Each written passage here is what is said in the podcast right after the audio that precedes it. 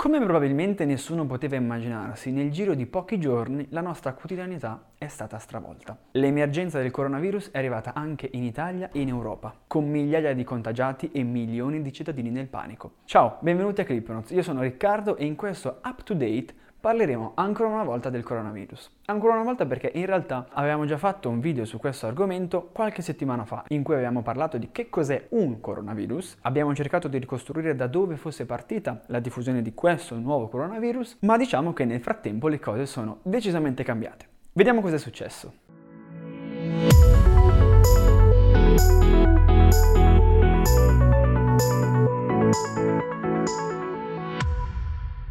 Nello scorso video quindi abbiamo imparato che il coronavirus è una tipologia di virus a RNA, di cui ne conosciamo sette tipologie, tra cui quella che si sta diffondendo in queste settimane, identificata come SARS-CoV-2 o nCoV-19. Ci eravamo lasciati con il virus che era diffuso in larga scala solamente in Cina e si pensava che questo virus potesse essere contenuto. Così evidentemente non è stato. Il virus si è diffuso anche fuori dalla Cina con numeri molto elevati, così che il 30 gennaio l'Organizzazione Mondiale della Sanità ha dichiarato un'emergenza sanitaria globale per via appunto della diffusione del Covid-19, nome con cui viene identificato il coronavirus disease 19, che ricordiamo ha un periodo di incubazione tra i 2 e i 14 giorni e che colpisce il tratto inferiore delle vie respiratorie e provoca dei sintomi simili all'influenza, con la quale però non va confuso. Quindi i sintomi sono tosse, respiro corto, febbre e stanchezza. Nei casi più gravi può provocare difficoltà respiratorie o addirittura polmoniti che vanno gestite nei reparti di terapia intensiva e rianimazione degli ospedali. La mortalità al momento è stimata intorno al 3%, che diventa più elevata nelle categorie più a rischio, cioè nelle persone sopra i 65 anni di età o con patologie pregresse. I casi di contagio nel mondo sono arrivati ormai a 100.000,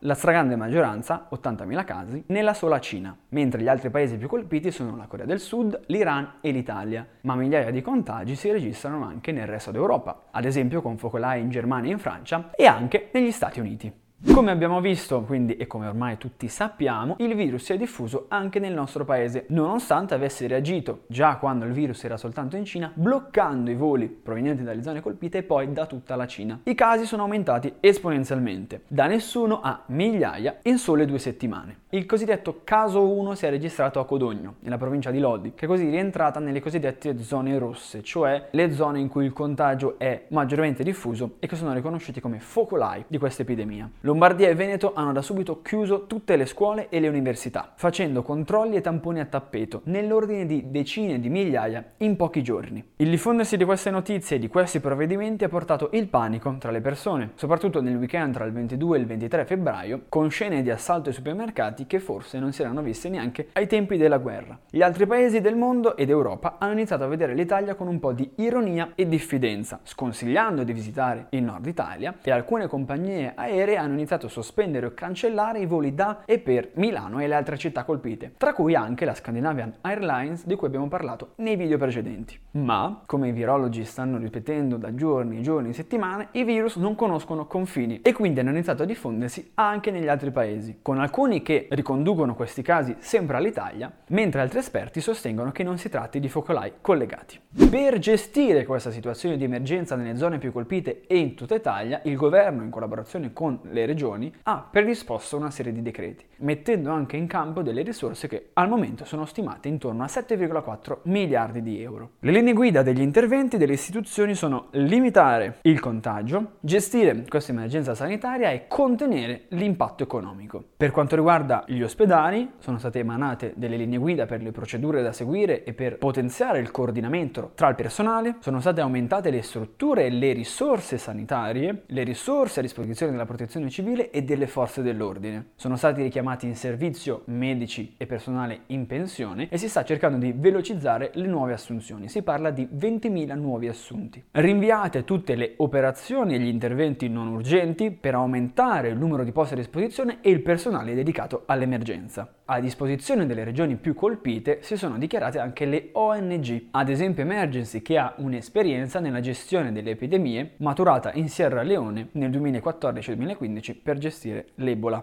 Sono state sospese le attività dei centri sociali, culturali e ricreativi, sospesi tutti gli eventi sportivi in luoghi privati e pubblici, sono stati chiusi cinema e teatri e sono state chiuse palestre, centri sportivi, piscine, centri benessere e termali. Ristoranti e bar possono restare aperti, ma soltanto con il servizio al tavolo e sempre mantenendo tra i clienti le distanze di sicurezza. Per quanto riguarda il lavoro e gli effetti economici, si stanno pensando delle misure, dei bonus, dei sostegni alle famiglie più in difficoltà, soprattutto delle zone colpite, andando a rafforzare gli ammortizzatori sociali e la cassa integrazione. Si discute di deroghe ai pagamenti di rate e tasse ed è stato liberalizzato in tutta Italia lo smart working, questa forma di lavoro agile che non solo può essere una misura per contenere la diffusione del virus, ma può anche essere in futuro un'opportunità di sviluppo per il nostro paese. Quindi ci si augura che questa sperimentazione forzata possa essere poi messa a frutto una volta che l'emergenza sarà superata. Sempre a proposito di sperimentazione, oltre al lavoro smart si sta anche sperimentando la didattica smart, perché infatti sono state chiuse in tutta Italia le scuole e le università, che sono quindi state costrette a trovare delle forme di insegnamento alternative, con le università che hanno già delle piattaforme un po' più rodate, con le proprie slide, video lezioni e podcast, mentre le scuole sono più in difficoltà perché non tutte hanno le strutture adeguate, ma molti professori nonostante questo si stanno impegnando. In particolare, per quanto riguarda la didattica digitale e innovativa e supporti digitali come aiuto alla didattica è un settore in cui noi di Clipnotes e i nostri partner crediamo molto. Quindi siamo qui a disposizione di chiunque avesse bisogno. Se volete scriverci o contattarci, trovate i nostri recapiti in descrizione a questo video. Davvero,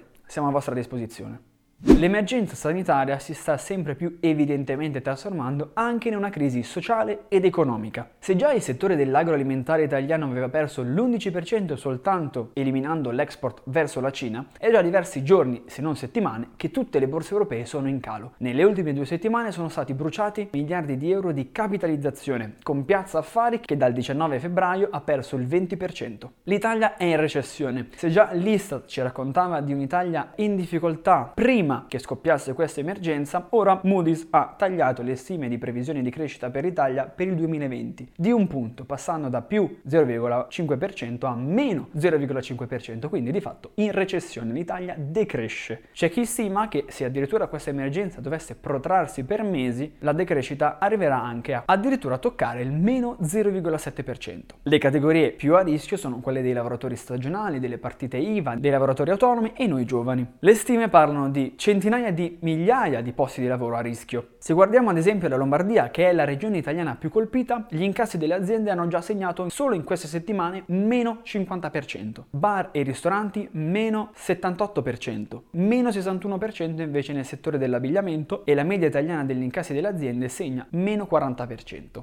Diminuiscono anche le occasioni di eventi sociali e sportivi, infatti per lo sci sono stati annullati i mondiali di Cortina, il ciclismo ha annullato la Milano-Sanremo, nel rugby è stata cancellata la partita Italia-Inghilterra, la Formula E ha annullato il Gran Premio di Roma in programma per il prossimo aprile e il campionato di calcio va avanti ma a porte chiuse. Cultura e turismo, che rappresentano il 18% del PIL dell'Italia, sono e saranno i settori più colpiti. Confcommercio e Confturismo parlano di 31,6 milioni di presenze in meno solo nei prossimi tre mesi, con una perdita stimata intorno a 7,4 miliardi di euro. Come abbiamo detto, la cultura è in difficoltà anche perché i cinema e i teatri sono chiusi. Solo il cinema ha perso l'89% degli incassi rispetto all'anno scorso e sono state sospese tutte le produzioni audiovisive nel nostro paese, insieme a fiere fiere e festival sono stati cancellati 7.400 eventi dal vivo, con una perdita di 10.4 milioni se si considerano solo gli eventi musicali. Sono state cancellate il 70% delle prenotazioni nei musei e la vendita dei libri cala in tutta Italia del 25% e nelle zone più colpite tocca anche meno 70%. Potremmo andare avanti con questo elenco, ma è evidente che la situazione italiana è grave ed è necessaria l'unità e la comunione di intenti, la collaborazione tra tutte le parti sociali e le parti politiche politiche. L'ha chiesto anche il Presidente della Repubblica Mattarella con uno speciale messaggio alla nazione trasmesso negli scorsi giorni mentre si chiede anche più collaborazione e coordinamento sul fronte europeo, con la condivisione di informazioni, materiali e risorse sanitarie, attivando al più presto il meccanismo di protezione civile europeo e un comitato per la sicurezza sanitaria. Si chiede anche che l'Unione Europea dia un supporto economico ai paesi più colpiti. Quindi non ci resta che sperare nelle istituzioni e che tutti gli organi politici e non si diano da fare per risollevare la situazione economica del nostro paese e del nostro continente. Torniamo ancora un attimo all'emergenza sanitaria. Il Ministero della Salute ha diffuso delle semplici raccomandazioni di igiene personale che possono essere utili per contenere la diffusione del virus. Probabilmente le avrete già sentite e lette da ogni parte, ma è bene ripeterle e ripassarle ancora una volta. Allora, numero 1. Lavarsi spesso le mani con acqua e sapone, oppure con gel a base alcolica. Numero 2. Non toccarsi naso, occhi e bocca con le mani. 3. Evitare i baci e gli abbracci. Numero 4. Coprirsi il naso e la bocca con un fazzoletto monouso quando si starnutisce o in mancanza nella piega del gomito. 5. Evitare i luoghi affollati. 6. Evitare gli incontri ravvicinati mantenendo sempre una distanza di sicurezza di almeno un metro. 7. Molto importante. Se si hanno i sintomi dell'influenza bisogna stare a casa, non andare in studi medici o al pronto soccorso, ma contattare il proprio medico o i numeri di assistenza messi a disposizione dalle regioni e dai comuni. Ricordiamo inoltre che la mascherina è utile se portata dai contagiati per evitare il diffondersi del virus. Oltre a queste semplici norme è bene attenersi a tutte le ulteriori norme e indicazioni che vengono diffuse dalle istituzioni e dagli organi sanitari, aggiornandosi e mantenendosi pronti a cambiare le proprie abitudini anche giorno per giorno. Fondamentali in questa situazione sono quindi prudenza, responsabilità ed elasticità da parte dei cittadini ma anche da parte dei media. In queste situazioni non,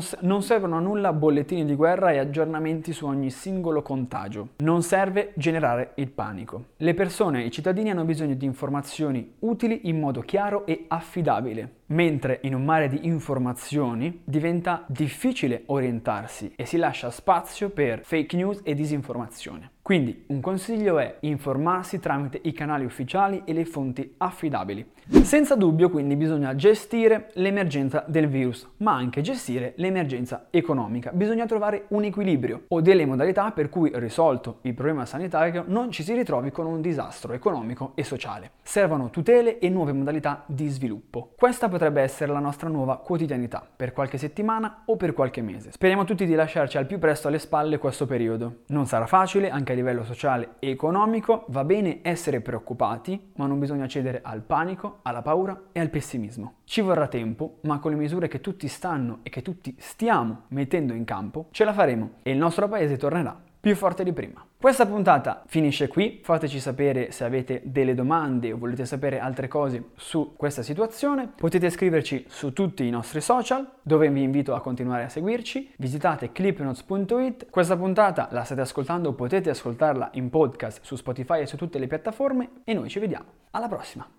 Con gli ultimi provvedimenti il governo ha esteso l'area di contenimento e le sue limitazioni a tutta l'Italia. Bisogna quindi restare a casa ed evitare di uscire, a meno che non sia per questioni di lavoro o estremamente necessario.